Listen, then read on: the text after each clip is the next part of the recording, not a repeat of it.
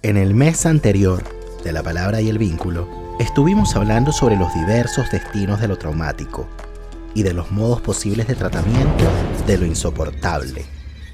Todos los episodios están disponibles en YouTube y en Spotify. No te lo puedes perder.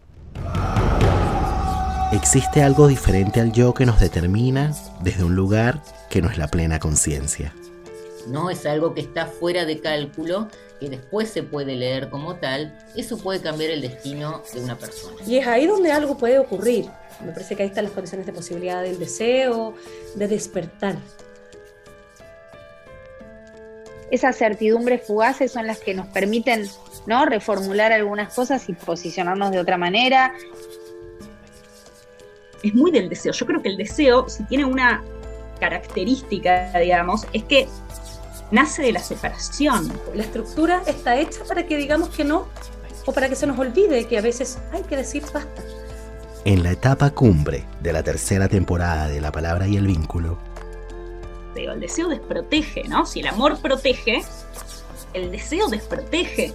Mira cómo me dejaste con todo esto que acabas de decir. Perdóname. De nuevo es extraña la realidad. El universo se abrió. El deseo de cambiar el rumbo. Todos los sábados de noviembre en La Palabra y el Vínculo. Suscríbete a mi canal. No te lo puedes perder. Y este episodio llega a ustedes gracias a Global Mind Therapy, consultora de psicología social orientada a la intervención de grupos, equipos de trabajo y comunidades. Y al apoyo de todos ustedes a través de patreon.com slash la palabra y el vínculo.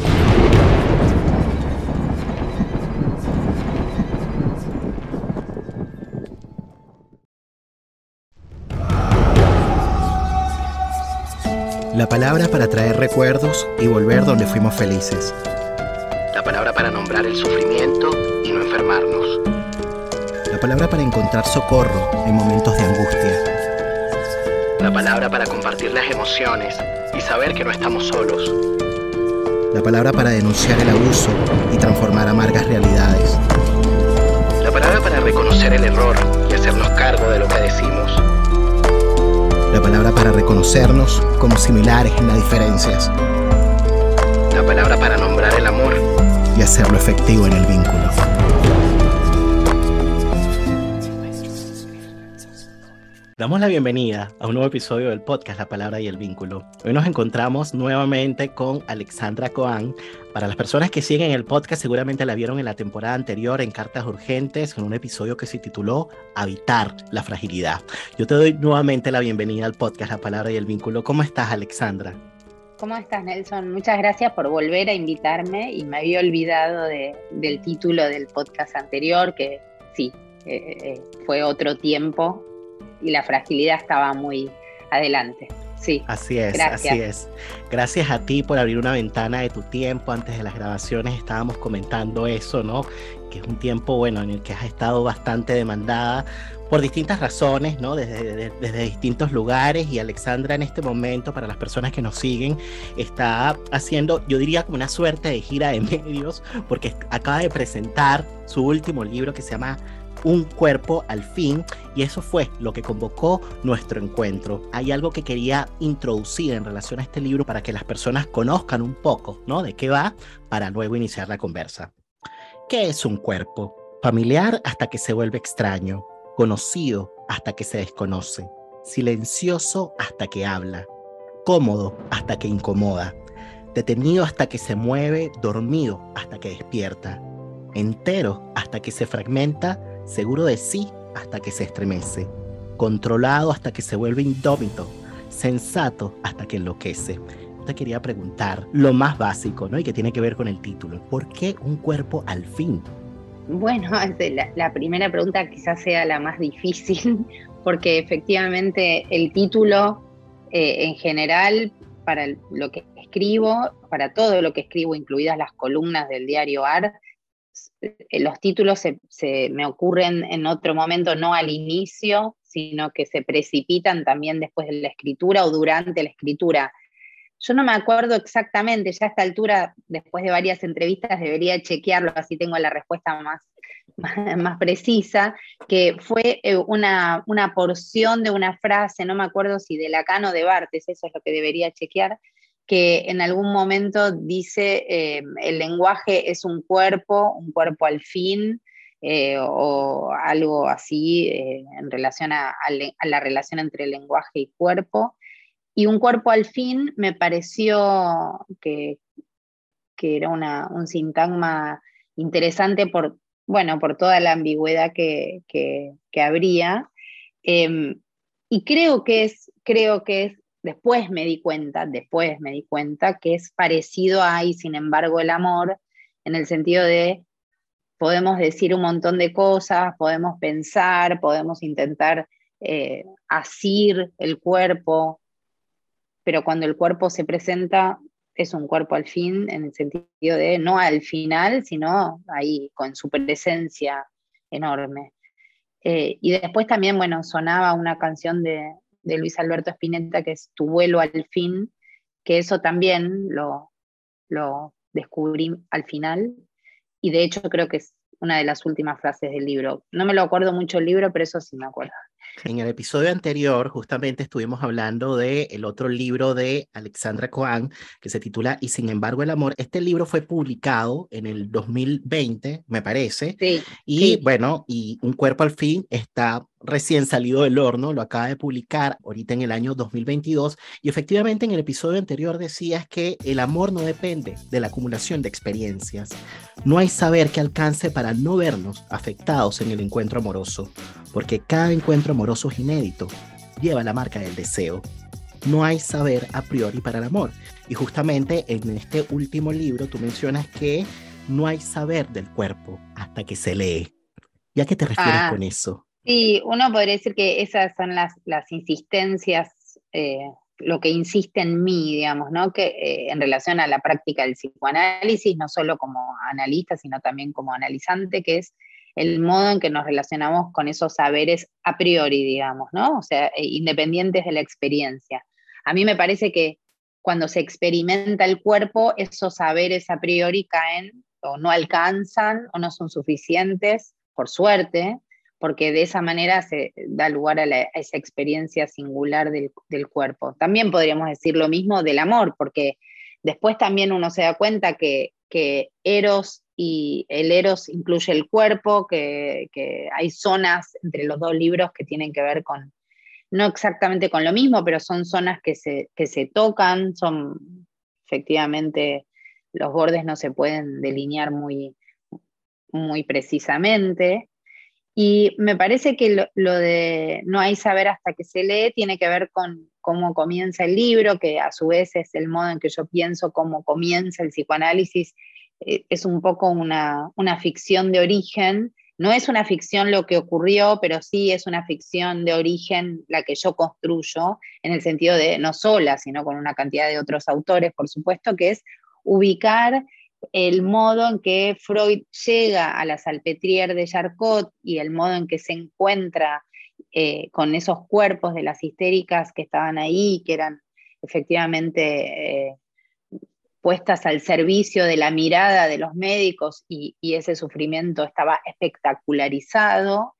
Eh, y, y, eso es lo que trabaja muy bien Didi Uberman en el libro La invención de la histeria, que justamente recorre esos años de Freud ahí y qué pasaba en la Salpetriere en ese momento, y el modo en que eh, la, permanente, estadía corta de Freud en la Salpetriere hizo que él cambiara su manera de justamente de relacionarse con el cuerpo, con el síntoma, y es de esa manera que él descubre el inconsciente, un poco por sorpresa, digamos, ¿no? De modo inesperado, porque él estaba yendo a buscar una cosa y se encontró con otra.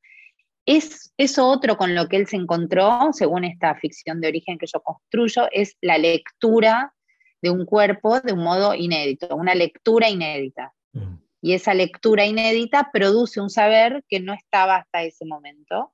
Ese saber es el saber del síntoma, podríamos decir, o el saber de la histeria y no el saber del médico. Esa pequeña torsión que es para mí fundacional e inaugural de lo que va a ser después el psicoanálisis, eso lo produce Freud en eh, la Salpetriere, en el punto en donde deja de mirar los cuerpos para pasar a leerlos. Y esa deposición, esa, de poner la mirada, del modo en que se deponen, como uno dice, se deponen las armas, esa manera de deponer la mirada ante ese espectáculo produce una lectura que funda un cuerpo que no existía hasta ese momento, que es el cuerpo del, síntoma concebido por el psicoanálisis de una manera distinta de la de la medicina. Y esa originalidad es la originalidad de Freud, del descubrimiento freudiano que permite hasta hoy eh, pensar el cuerpo de otra manera. Hace un tiempo estuve escuchando el podcast de Constanza Michelson que se llama El oficio de vivir y hay un episodio que se llama Cuando no te quieren tanto.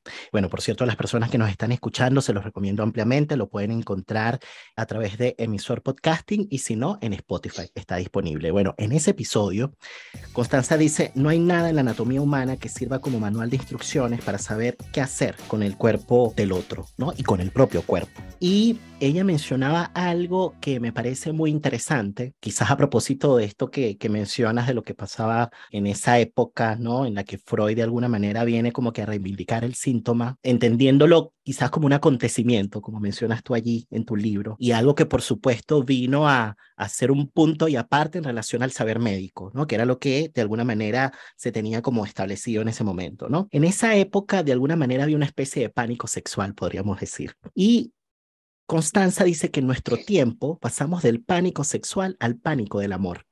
Por un lado, de alguna manera nos dicen, seamos libres de ser lo que queramos ser, pero al mismo tiempo se prescribe lo que es el amor y que justamente es lo que tú desarrollas en tu libro y sin embargo el amor. Hay una suerte como que de rechazo, ¿no? De lo inconsciente. En ese sentido, si se rechaza lo inconsciente, se exacerba el yo. Y si se exacerba el yo, la posibilidad de que podamos darle un espacio al cuerpo, pero entendiéndolo de esta forma, ¿no? De que podamos leer al cuerpo, queda como, como debilitada. ¿Cómo, ¿Cómo pensar un poquito esto que, que tú propones en un capítulo en el que hablas del extrañamiento del cuerpo? O sea, cómo poder extrañarse ¿no? del cuerpo, cómo poder de alguna manera darle un espacio a eso que de alguna manera irrumpe y que eventualmente da cuenta de lo más genuino, ¿no? Y que no necesariamente coincide con el yo, en una época en la que se calcula mucho el tema de los encuentros. Sí, me parece que eso lo vengo trabajando hace mucho, está, es más lo que está en el libro anterior, y sin embargo el amor, en el que efectivamente hay un,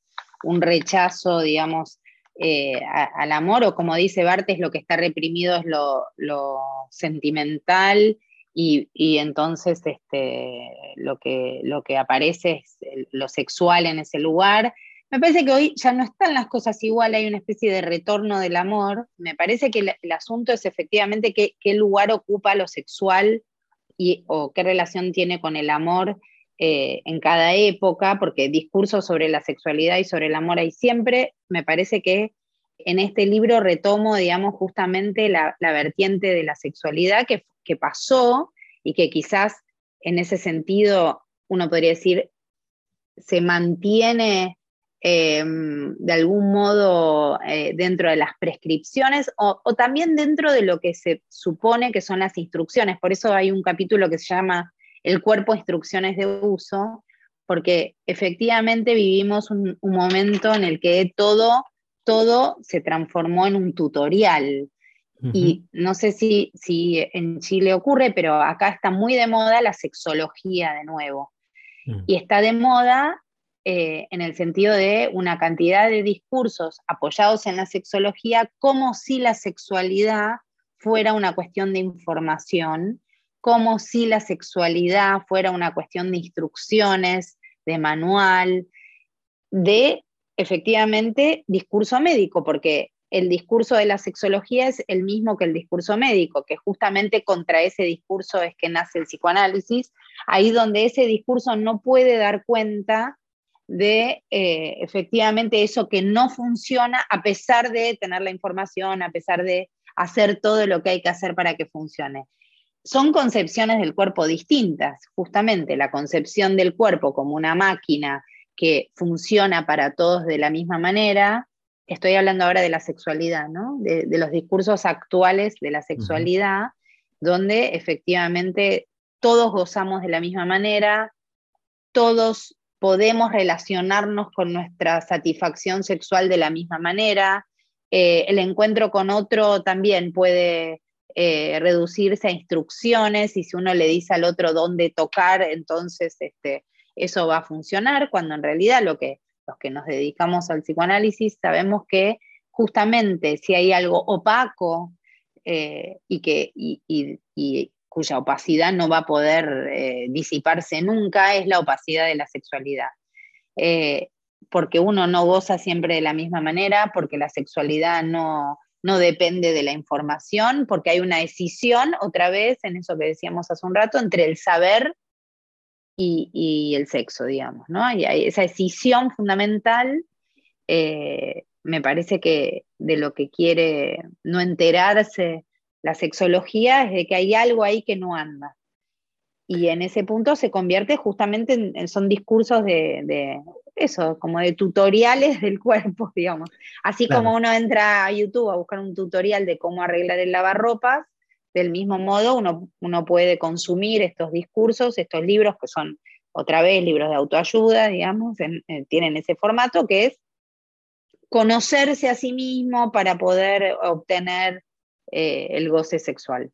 No digo que no funcionen, por supuesto que hay una cantidad de gente que, que, le sirve eso, no estoy cuestionando a la gente que hace uso de eso, estoy cuestionando el modo en que están armados esos discursos. Y cuando digo cuestionando es poniendo en forma de pregunta, no cuestionando en términos de, de decir que eso está mal o eso está bien. Estoy formulándole una pregunta a eso que se presenta como eh, un saber sobre el sexo. Solamente estoy haciendo eso. Claro, de todas maneras, bueno, son como que los modos que cada quien va encontrando, ¿no? Y, y quizás, qué sé yo, como que ciertos momentos que a veces son necesarios como para después llegar a otro en el que te puedas de pronto como como encontrar con algo, como tú por ahí decías, ¿no? Como encontrarse con algo que es propio, pero que al mismo tiempo se vive como impropio. Es extraño, sí. Que es extraño, ¿no? Volviendo a la idea del extrañamiento, ¿no? Del cuerpo. Y, y, bueno, pienso allí que, que, hay una frase que me encantó que tiene mucho que ver con esta idea de desconocerse un poco, sí. ¿no? Rescata mucho la idea de lo singular, porque claro, cuando hablamos de estos manuales, ¿no? Evidentemente, bueno, traen como que información que eventualmente a algunos le pueden resultar, pero que homogeneiza. Exacto, y eh, para retomar la, parte de tu pregunta que no contesté, sí, efectivamente uno podría decir cuando aparece eso que no puede subsumirse en esa información, lo que aparece efectivamente es el extrañamiento de sí, que es uno se desconoce en lugares donde eh, aparece la experiencia del cuerpo, digamos, ¿no? Uno se desconoce en la angustia, uno se desconoce en el placer, uno se desconoce en, los sueños, en, la risa, en, fin, en, el síntoma. Efectivamente son experiencias de cuerpo, podríamos decir, donde queda eh, desconocido ese yo del que vos hablabas y que se pretende ¿no? dueño de sí mismo. Eh, y ahí es donde aparece eso otro que es extraño y que por suerte, podríamos decir, es extraño y que nos permite entonces, sí, atravesar una experiencia singular y no eh, homogénea ni como, como todos, ¿no? esos discursos que pretenden que todos somos iguales son muy desesperantes en algunos casos, ¿no? Porque efectivamente a veces, la mayor parte de las veces no funcionan y las personas se sienten peor, o sea, no solo están mal porque no, no sé, supongamos, no obtienen goce sexual, por decir algo, no solo están mal por eso, no solo están mal porque sufren, sino que además después están también mal porque esas recetas no funcionan. Lo que propone el psicoanálisis es si hay un lugar donde está alojada eh, esa verdad singular es en el extrañamiento. Y que tiene mucha relación con algo que mencionaste antes, Alexandra, que tiene que ver con el tema del eros. Si pudiésemos hacer un doble clic allí, ¿no? Como pensando en las personas que nos escuchan, ¿cuál es la relación que podemos establecer, ¿no? Entre el extrañamiento, el eros y también el deseo porque por ahí tú mencionabas, bueno, eh, la angustia, ¿no? Es una experiencia del cuerpo, pero también en, algún momento del libro, ¿no? A propósito de Lacan, tú decías que la angustia de alguna manera nos puede servir de brújula, que nos puede de alguna manera orientar un poco hacia el deseo, y el deseo de alguna manera tiene que ver con, con lo más singular de cada quien. Sí, porque hay un, por un lado, eh, hay un rechazo a la angustia permanente, no, permanente, pero digamos, se, suele rechazar mucho y lo que viene a decir el psicoanálisis es la angustia, que no es la depresión, no es la tristeza, no es... La angustia es un punto muy singular de extrañamiento en donde uno queda un poco eso, desconocido y las coordenadas en las que se suele mover quedan extrañadas. Son momentos muy sutiles a veces, son momentos muy eh, efímeros, otras, eh, otros, eh, pero son momentos en donde efectivamente hay algo de la presencia del deseo que hay que poder leer y hay que poder escuchar si uno quiere, si uno quiere pues seguir por la vida como si nada, obviamente, ¿no? Digo, yo cuando hablo, hablo de lo que fue mi experiencia en, función del psicoanálisis, de como, otra vez como paciente, ¿no? son momentos de mucha verdad. Pero también hay hoy en día una idea de que el deseo es algo lindo y que nos mueve el deseo y que el deseo, el deseo, el deseo, y deseo es una palabra que efectivamente se está usando muchísimo, viene a ser como ya, ya creo que va para el lado de lo que Florencia Angileta llamó como palabras tapón, ¿no? que uno cree que sabe lo que está diciendo, y, y, a mí me parece importante no estar tan seguro de que uno sepa lo que está diciendo, incluso los psicoanalistas, cuando decimos deseo, no sé, digo, ¿no? Yo me incluyo en eso, no estar segura de lo que estamos diciendo, estar seguros de lo que estamos diciendo. Pero sí, lo que podría decir es que el deseo tiene su cara infernal, tiene su cara oscura, tiene su cara incómoda, tiene su cara de, en donde uno queda cuestionado en, sus eh, certezas. Bueno, sí, no, no es algo especialmente lindo, eh, pero sí me parece que eh, no rechazar eso que no es del todo lindo nos va a permitir, o al menos me permitió a mí y a muchas otras personas que conozco, no estoy hablando solo de mí, eh, nos permite orientarnos hacia un destino que no sea ese destino fatal que la neurosis construye una y otra vez, ¿no? Como si uno no pudiera hacer nada con eso. Eh, en ese punto me parece que atravesar la experiencia de un análisis, bueno, no, no siempre es algo agradable, eh, no, no estamos todos obligados a hacerlo, por supuesto, pero lo que me parece que vino a descubrir Freud, como dice Lacan, es que eso, que no es ni el yo, ni el, ni el sujeto, eso ríe, eso llora, eso eh, goza, eso trastabilla, ¿no? Hay algo ahí que, que nos empuja eh, a una verdad que aparece justamente en los intersticios, digamos, ¿no? Ahí donde se interrumpe la, habitualidad del cuerpo. Ahí donde se interrumpe es que aparece entonces algo de la verdad inconsciente que, bueno, algunas veces estamos más dispuestos a escuchar o a leer y otras veces no. Hacemos como si nada y seguimos, ¿no? Si uno está dispuesto entonces a escuchar o a leer o a estar atento de algún modo a esos lugares más opacos y más singulares, efectivamente el destino puede cambiar. Si no, el psicoanálisis no tendría ningún sentido. ¿Para qué uno iría a analizarse si total el destino ya está, ya está escrito? Eh, la vida efectivamente no es necesariamente una tragedia en el sentido que uno se dirige hacia un destino que ya está escrito. Se puede efectivamente cambiar esos términos o hacer de una vida otra cosa que ese destino que uno creía que ya estaba escrito. Hay un par de citas de Lacan del destino que yo ahora no me las acuerdo, que están en el libro, pero que me parecen muy, muy potentes, que es la idea de que uno en el análisis escribe un destino distinto de ese que ya estaba supuesto. Por ahí mencionabas la idea de el deseo se escribe en los intersticios, eh, sí. parafraseándote, y me encanta esta idea porque me parece que convoca un poco la idea de la necesaria presencia de otro cuerpo, como para poder escribir el deseo. Hacia el final de tu libro tú mencionas que no hay cuerpos sin otros cuerpos. Sí. Me parece que tienes relación un poco con esta idea de escribir el deseo en los intersticios. Ese otro cuerpo puede ser efectivamente los, los cuerpos de los otros, que, se, que sí, también, digo, ¿no? En el, en el lazo con otros, pero también en la idea, ahora estoy pensando, a partir de tu pregunta, también en la idea de que uno hace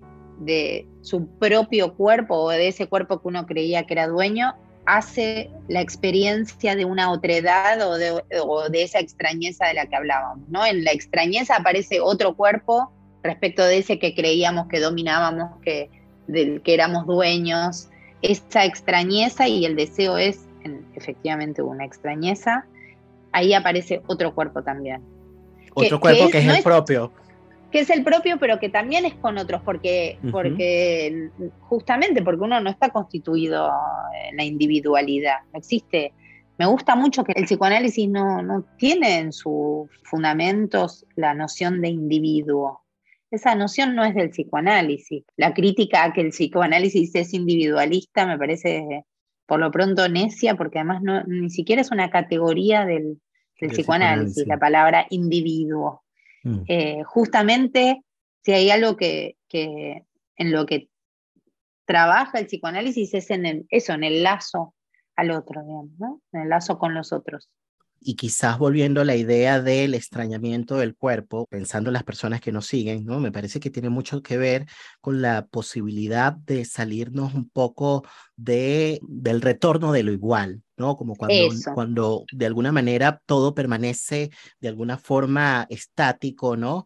Salirse un poquito del paraíso mortífero de la quietud, podríamos decir. Eso, sí, claro, hay una frase que por allí tú mencionas que, que, está en relación con lo que estábamos hablando acerca del tema de que el deseo se escribe en los intersticios y que voy a compartir con los oyentes, ¿no? El deseo se escribe en esa zona del cuerpo que es muy precisamente imprecisa. Y es que Eros nunca nos mira desde el lugar en que lo vemos nosotros. Algo se mueve en el espacio intermedio y eso es lo más erótico del Eros. La piel que centellea entre dos piezas.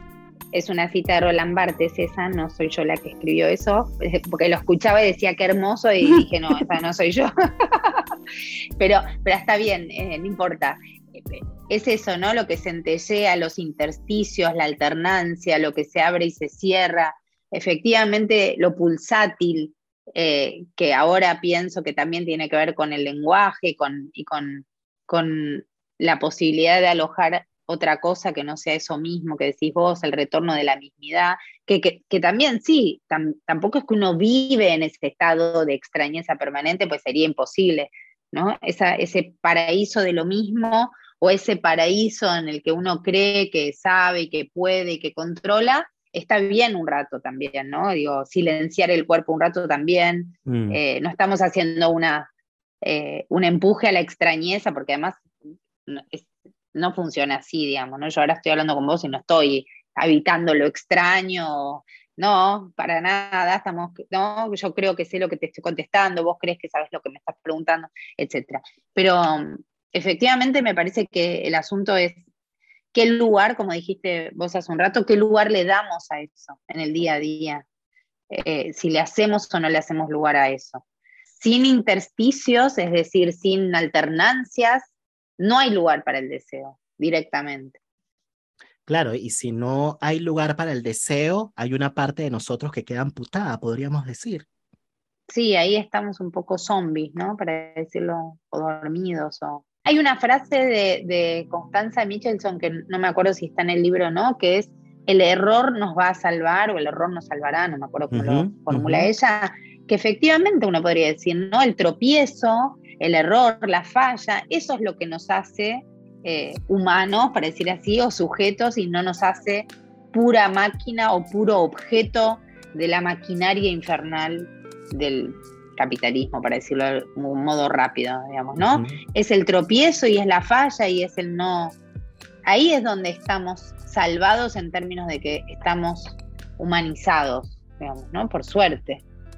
Hay una idea que, bueno, que lo, le traes a propósito de Roland Barthes, ¿no?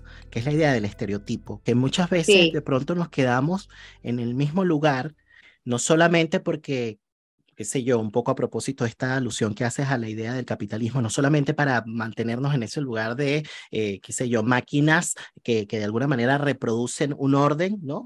Sí. Eh, y la productividad, etcétera, eh, sino también porque, bueno, en algún punto representa un lugar como que seguro, pero que también se padece, ¿no? Entonces tú haces alusión a la idea del estereotipo como ese lugar del discurso donde falta el cuerpo, donde estamos seguros de que no está justamente. Esa frase de Bartes que yo leí hace muchísimos años y a la que vuelvo una y otra vez, porque vuelvo y vuelvo, no me doy cuenta, pero vuelvo, ¿no? Como si eso me llevara, y además es muy impresionante porque yo me la sé de memoria la frase, sin embargo, cada vez que me viene esa frase, voy a buscarla al libro y la vuelvo a leer porque digo, no, no era así, era así. Y siempre le encuentro algo más, eso me gusta mucho también, eso es Barte, que produce todas esas lecturas, porque stereos quiere decir sólido. Y entonces por eso estereotipo es el lugar donde falta el cuerpo en el sentido de hay algo fijo, sólido, eh, consistente, que se repite siempre a sí mismo y de la misma manera. Y efectivamente cuando aparece la experiencia de cuerpo, que, como decíamos puede ser en el dolor, en el amor, en la angustia, eh, en el deseo, lo que hace es hacer, eh, diluye esa consistencia y nos quedamos un poco en ascuas, ¿no? No, no, no, no tenemos de dónde agarrarnos, sería. Nos quedamos en la zozobra, mencionas en el libro. En la zozobra, sí, en la zozobra, exactamente. Ahora, el, hay algo que, que, que también mencionas, Alexandra, y que tiene que ver con esta idea de la certidumbre fugaz y que me parece que es una frase que, que está relacionada un poco con esta idea de, de, esta idea del instante, ¿no? De que, de que en algún minuto o en algún momento, ¿no? Nos contactamos con ese extrañamiento y luego vemos si tomamos posición o no respecto a eso, porque en realidad, como decías tú, es angustiante, es difícil, ¿no? Sí, sí, em, sí. Podemos darle una vuelta a esta idea de la certidumbre fugaz. Sí, eso es un, poema de, si no me acuerdo mal, de Saer, ¿no? Es un haiku que escribe Saer eh, y, que me permitió a mí pensar justamente los momentos que sí tenemos de certidumbre, porque como decíamos, si no, no podríamos vivir, pero son eso, son certidumbres que se fugan. Que se fugan no quiere decir que no tengan consecuencias y efectos mm, de mucha verdad, y como decíamos, a veces esas certidumbres fugaces son las que nos permiten ¿no? reformular algunas cosas y, y posicionarnos de otra manera y que de golpe algo que nos parecía tremendo, de golpe nos produzca risa y, ¿no? y que nos haga decir cómo estaba tan mal con eso, si es una pavada, que eso no, no, tiene que ver con relativizar, ¿no? No estoy diciendo eh, cuando alguien le dice a un amigo, ay, pero eso es una pavada, no te enganches. No estoy hablando de eso, porque en el psicoanálisis cuando alguien sufre, sufre y no, el psicoanalista no le pone ninguna vara de si eso es mucho, si eso es poco, el psicoanalista aloja el sufrimiento y no importa el motivo. Pero esas certidumbres fugaces que uno podría decir son efectos de verdad después de, una experiencia de análisis o no necesariamente de análisis, a veces eso viene por otro lado, son las que nos permiten eso, reubicarnos de otra manera en las coordenadas del destino y, y de golpe algo que nos hacía sufrir ya no nos hace sufrir más algo cae, ¿no? Mm. Pero no porque se relativice, sino porque... Porque no produce el mismo efecto en el cuerpo. Eso, me eso. Parece, me parece. Se fue, ¿no? Se disipó. Y esos son los momentos, creo yo, de esa certidumbre fugaz, de esa manera que tiene eh, Saer de decirlo. Eso, podemos, podemos, leer el poema porque es muy chiquito, porque es un haiku, que creo que está al final. Sí, está al final. Acá está, entre dos chaparrones, el sol sobre la hierba, certidumbre fugaz. Es eso, ¿no? Es entre dos chaparrones, ¿no? un poquito de sol, que es perfecto, digamos, ¿no? Bueno, no, no vale la pena que lo expliquemos, pues sería un pecado, pero la poesía no necesita que, sea, ser explicada.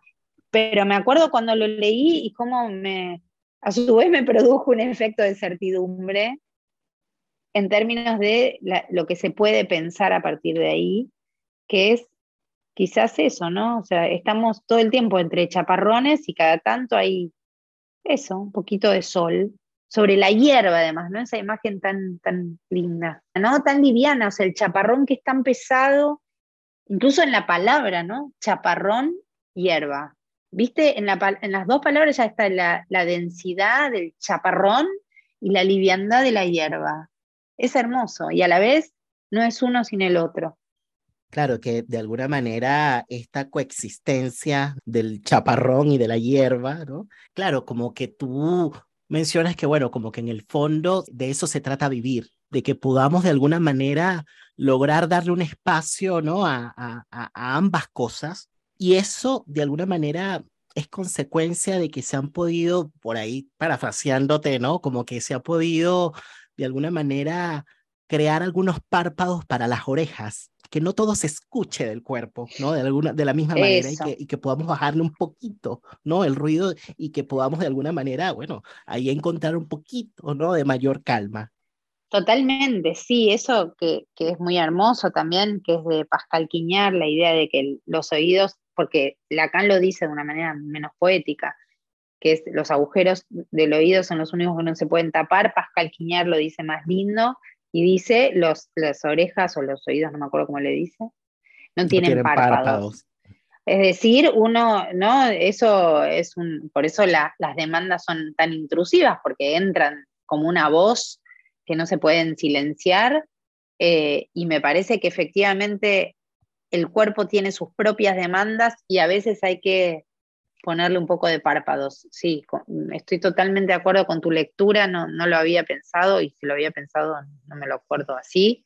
Así que te agradezco esa lectura porque efectivamente ni silenciarlo del todo en el sentido de anestesiarlo, ir como zombies, ni tampoco estar escuchando todo el tiempo los ruidos del cuerpo y las demandas del cuerpo, que son muchas.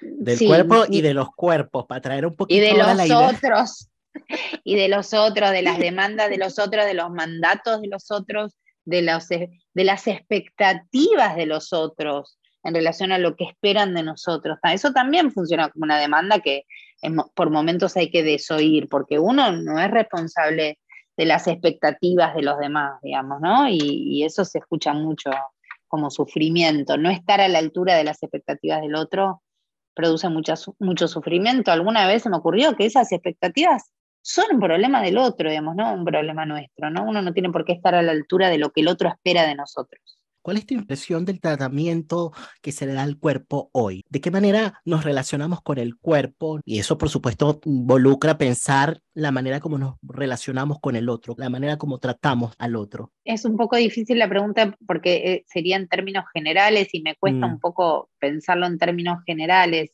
Sobre todo que me parece que hay que seguir pensando mm. recién ahora los efectos de la pandemia, ¿no? Para pensar la relación con el cuerpo pero a veces sí, en relación a cierto estado de cosas más generalizado, si uno puede tomarse esa licencia, que mucho no me gusta, pero bueno, la podemos tomar acá. Em, sí, que hay, una especie de borramiento del otro por momentos, ¿no? Yo de verdad siento que hay una... Escribí una columna sobre ese tema, ahora me acordé que no me acuerdo cómo se llama la columna, pero sí me acuerdo que escribí sobre los pequeños destratos de la vida cotidiana, digamos, ¿no? Que es el modo en que nos relacionamos con el otro, digamos, y que a veces nos olvidamos que ahí hay una persona y, queremos extirparle, ¿no? Algo, queremos sacarle, queremos exprimirlo, queremos usufructuar los cuerpos de los demás a veces, olvidándonos que ahí hay alguien que tiene un cuerpo y que por lo tanto sufre también es un momento muy, lo vengo escuchando en un montón de personas, por eso lo digo, ¿no? Eh, las demandas se enloquecieron estos últimos años con la pandemia y, después de la pandemia también, si es que estamos en el después, que no, todavía no creo que estemos en el después, que es, hay una demanda enloquecida y enloquecedora. Entonces, bueno, a veces nos olvidamos que hay otro del otro lado y estamos un poco por arriba. Que es como una especie de relación como como sin mediación, como que yo lo relaciono un poquito como con esta idea de la compulsividad, como que a propósito de la compulsividad de este tiempo, de la impulsividad, ¿no? Eh, bueno, como que no nos detenemos justamente a pensar que hay un otro detrás. Y es un objeto, como que si fuese un objeto más. Sí, sí, exacto, totalmente. Eh, alguien me dijo el otro día algo que me pareció muy revelador, una certidumbre fugaz, ¿no? Que es, hay demandas que deshumanizan, ¿no? Hay, hay efectivamente modos de la demanda que, nos hacen sentir como objetos y no como sujetos. Es, muy impresionante. Eh, y, a mí me, me, me deja anonadada por momentos, que es de qué manera concebimos al otro, a qué lugar lo estamos convocando al otro, digamos, ¿no? Que es, vos decías compulsión, decías no mediado, efectivamente hay una inmediatez, ¿no? Todo el tiempo de que el otro responda, de que el otro esté, de que el otro esté disponible. Entonces, si alguien no contesta un mail por un día, se le vuelve a mandar un mail como como cada uno se percibe a sí mismo como el único que le está demandando al otro, como si el otro no tuviera múltiples demandas, porque además estamos todos atravesados por múltiples demandas, porque el mundo se enloqueció después de la pandemia y la verdad es que todo se ha vuelto, como dice Florencia Gileta, trabajoso, todo es un trabajo, hasta el tiempo libre se convirtió en un trabajo. Tiempo libre ya es un oxímoron ahora, no es más libre, porque estamos hace... Eh, Juan Di Loreto también escribió una columna en Panamá Revista, la pueden buscar, no me acuerdo el título, hablando de las demandas permanentes a las que estamos sometidos todo el tiempo. No tiene que ver con la profesión a la que nos dedicamos, ni con la visibilidad que tenemos, o con lo que vos decías yo ahora que estoy eh, con, con, la gira de prensa del libro, no tiene que ver con eso. Estamos todos de esa manera, metidos en esa picadora de carne que es la, demanda. La demanda es una picadora de carne para pensar el, cuerpo, digamos, ¿no? Nos mete el cuerpo y ya, yo no sé, cuando yo era chica, yo creo que ahora en las carnicerías debe funcionar igual. Nosotros usamos mucho acá en Argentina la noción picadora de carne, no sé si ahí la uso mucho, que es, es una máquina que además debe haber eléctricas ahora, pero en su momento eran manuales. Y de hecho en las casas había picadora de carne, que es, vos mm. comprabas el pedazo de carne, lo metías, y en mi casa, cuando yo era chica, estaba la picadora de carne amurada, y, y ¿no? entonces ponías la carne, hacías así, manual. Con lo cual, bueno, está la famosa imagen de, de Pink Floyd de Wall también, ¿no? La idea de que uno entra y sale hecho trizas de ahí, yo creo que la demanda es una gran picadora de carne. Qué fuerte. y en Qué fuerte la imagen. La imagen es muy eh, fuerte. Es una imagen fuerte, pero está enloquecida la demanda y estamos todos metidos ahí. Entonces, más que nunca hay que estar atentos a cómo nos relacionamos con los otros. Sí, no, y a propósito de, esta idea de, la hiperdemanda y esta trituradora ¿no? de carne, hacia el final del libro, justamente en el capítulo que se titula como el libro Un cuerpo al fin, hay un apartado en donde hablas del cansancio. Y el cansancio en este punto me parece que es como una medida resistencial de alguna manera frente a este orden tal cual como tú mencionas, podría convertir un poco ese palito en la rueda de la hiperproductividad, que nos puede eventualmente luego llevar a decir no. Y ese no me parece que es subjetivante en este tiempo. Ah, totalmente. Sí, totalmente de acuerdo con vos. Sí, sí. Ese cansancio que es, yo, va, vos debes escucharlo también, todos lo escuchamos, estamos todos cansados de una manera distinta a cómo estábamos cansados antes de la pandemia, porque además en el medio nos pasó la pandemia por encima, y estamos cansados de una manera distinta. No es que uno trabaja todo el día y está cansado, sino que hay un cansancio como de fondo que nunca se va. Eh, eso lo, lo, escucho en todas las personas. Y entonces hay que, sí, yo a veces, eso, alguna vez pensé eso, que el cansancio podía ser un poquito una resistencia, en la medida en que le demos lugar al cansancio, porque... Claro, que eso significa de nuevo extrañarse con el cuerpo, algo me está pasando. Eso, para, ¿no? Tomate, no, eh, sí, porque lo cansador es también, hablábamos de las demandas y del tiempo libre, en el tiempo libre también nos sentimos demandados en el sentido de que tenemos que ver tal película, tenemos que ver tal serie, tenemos que... Hay todo el tiempo una, como decías vos, una compulsión a ir a, a no perderse nada.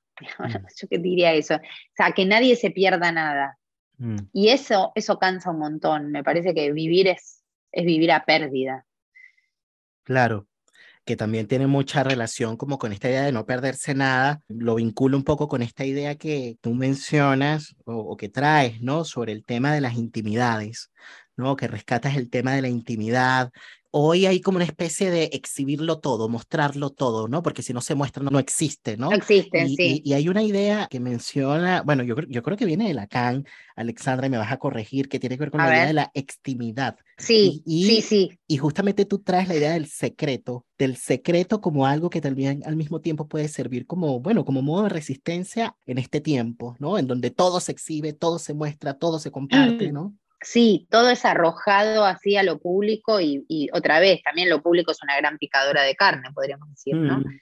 Sí, eso lo pensé también alguna vez en, relación a los análisis, que es no solo los psicoanalistas que hablan de los pacientes en, ámbitos públicos, que me parecen lesnables, lesnables, sino de los pacientes que hablan de sus análisis en el ámbito público. Eso no me parece deleznable, porque cada quien hace lo que quiere con su análisis. No me parece deleznable, simplemente alguna vez me puse a pensar qué efecto tiene eso. Y, y tiene el efecto de neutralizar los efectos de un análisis. Si vos te la pasas hablando de lo que te dijo tu analista o de lo que soñaste, que yo en el espacio público, eso queda neutralizado, domesticado y pierde la potencia de lo interesante que tiene, ¿no? Quedarse, sí, afectado por algo de lo que pasó en, ese, en un análisis o en un sueño. Em, y, y, sí, digamos, la pregunta que yo tengo y que por ahí todavía no la contesté es, ¿qué es esa compulsión a contarlo todo, digamos, ¿no? y a no, a la idea de que no guardar un poco de secreto, no secreto en el sentido de engañar ni de ocultar, sino el secreto como un velo ante esa compulsión a contarlo todo, a esa, esa pretensión de transparencia que están de esta época, ¿no? La idea de que si uno cuenta todo, entonces se está mostrando tal cual es, cosa que también es una falacia. Em, y sí, no sé, a mí me parece algo que estoy pensando, no, sé, hay una cantidad de gente que ya pensó esto, por supuesto, que lo viene pensando hace un montón. Eh, la, idea de cómo se hace pública la intimidad. Lo que pasa es que Stamberg Sibila, Paula Sibila es una de ellas, eh, Beatriz Arlo, Ingrid Sarchman, Margarita Martínez, vienen pensando hace muchísimo esto, pero también es cierto que eso que pensaron hace no tanto, cada vez se vuelve más, eh, es tan vertiginoso que, arroja diferencias todo el tiempo, con lo cual lo seguimos pensando, digamos, ¿no? Eh, hemos leído esos libros y, yo sé que de algún modo esas autoras incluso siguen pensando, no está todo pensado ya, porque es tan vertiginoso y, por ejemplo, la expansividad de las redes sociales, no sé, las nuevas redes sociales, TikTok, por ejemplo, que no estaba antes, y qué tipo de circulación, qué tipo de discursos circulan por TikTok.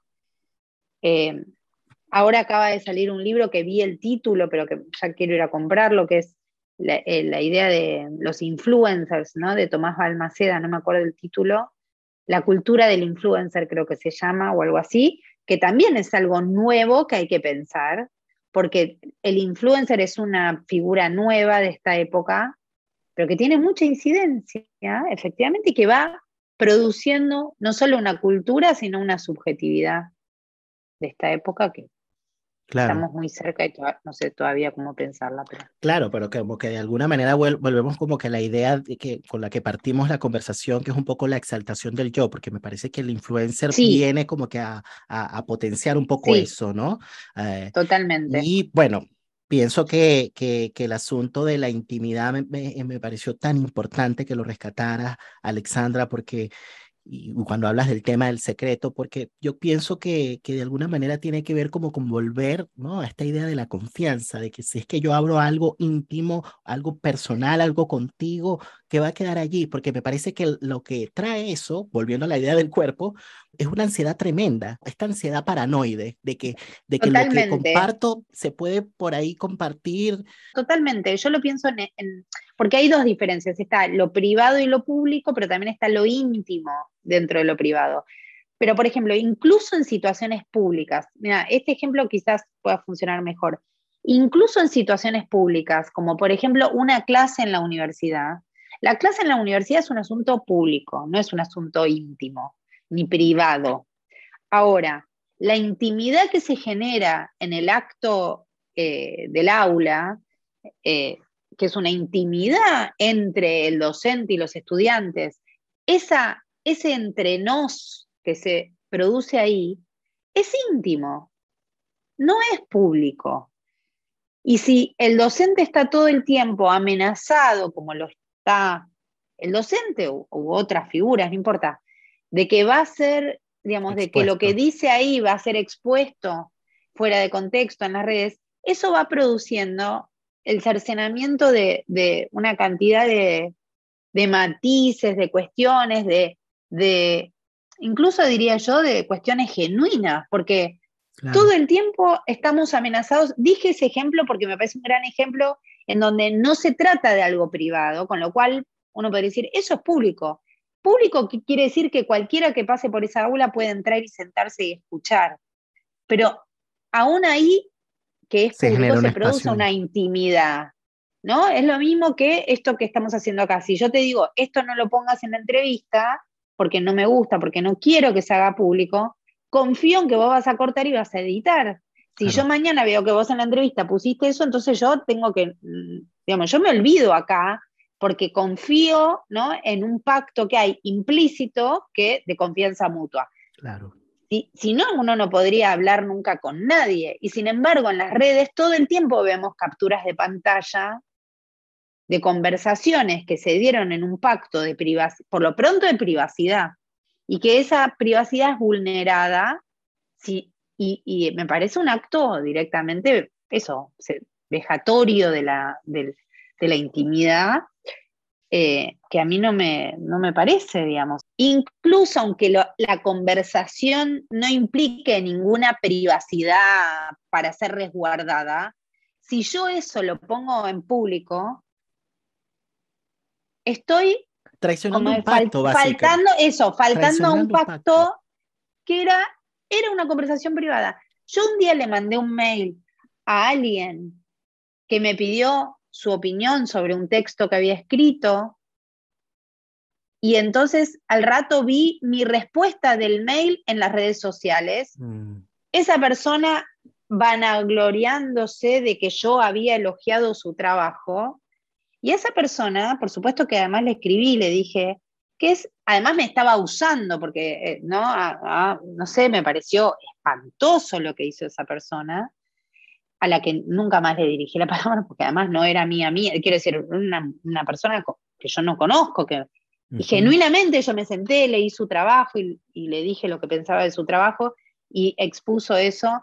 Me pareció un gesto tan desagradable, que es ¿Cómo es que algo... Que era íntimo se volvió público. Que era íntimo se volvió público. Privado, ni siquiera íntimo, ¿no? Es ah, un mail que además, y sin preguntarme, porque, por ejemplo, yo tengo un amigo que antes de tuitear algo que me incumbe a mí, me pregunta, y yo también hago lo mismo. Yo antes de subir una foto de mi hijo a las redes, le pregunto a mi hijo si está de acuerdo con que la suba o no, o de mis amigas, no sé, me parece que son pequeños cuidados que efectivamente hacen que no degrademos la, todo a la, como dijiste, a la picadora, no dijiste picadora, dijiste otra palabra que trituradora.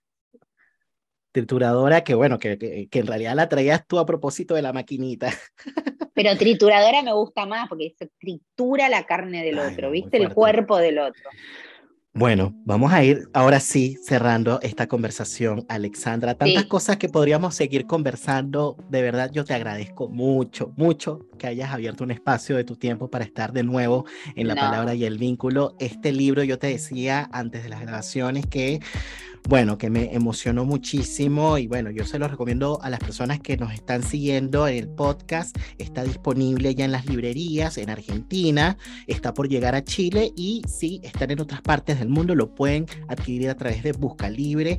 Es un libro... Es de, es de Paidós, ¿no? Vamos a decir la editorial, es de Paidós. Es, de, e igual, claro, igual que Sin embargo el amor, ambos son de la editorial Pay 2 y bueno, es un libro que estremece, bueno, o por lo menos a mí me estremeció, habían, había momentos en donde leía como con calma, pero habían otros en que los nervios se me pusieron de punta, pero... Te pido disculpas. Al contrario, al contrario, porque yo creo que, que me extrañé con mi cuerpo mientras lo leía. Bueno, me alegro entonces. Bueno, no, yo te agradezco a vos por querer entrevistarme de nuevo, para mí la conversación siempre es, un gusto, sobre todo en términos de eso, de lecturas que va produciendo el libro, así que te agradezco mucho y me alegro de haberte conocido el año pasado en Santiago. Qué viaje tan raro ese, porque todavía estaba la pandemia. Fue una, certidumbre fugaz, ese viaje fue fugaz. fue mi primer viaje en pandemia, eh, fue muy lindo y lo recuerdo con mucho, mucho gusto porque la pasé muy bien, a pesar de eso, que tuvimos que esperar el resultado del hisopado en la habitación y que teníamos miedo de contagiarnos y no poder volver a la Argentina. A pesar de todo eso, hubo momentos de olvido de eso eh, en el encuentro ahí en, Nuñoa. Así que te agradezco mucho, Nelson. Te agradezco a ti y les agradezco también a las personas que están siguiendo el podcast. Nos estamos viendo la próxima semana en otro episodio de estreno de el podcast La Palabra y el Vínculo. Que estén muy bien, cuídense mucho. Chao. Para Alexandra Coan, en la medida en que entra el cuerpo en la escena, todo lo sólido se desvanece en el aire y quedamos un poco en la zozobra. La zozobra es el cuerpo escapando del yo. Desconocerse a sí mismo es quizás una condición para alojar algo verdadero de sí. Se trata de hacerle lugar al cuerpo en su desatino, en su desajuste, en su repliegue, pero también en su necedad, en lo que no puede dejar de leerse. Un análisis le hace lugar a ese cuerpo que se desgarra una y otra vez, que se ahoga y sale a flote en el mar del lenguaje. Es ahí donde surgen unas certidumbres fugaces, esos pequeños destellos de verdad que nos abren el mundo y tal vez nos llevan a cambiar el rumbo. Yo soy Nelson Ruiz y esto fue una certidumbre fugaz, en el marco de la tercera temporada de La Palabra y el Vínculo.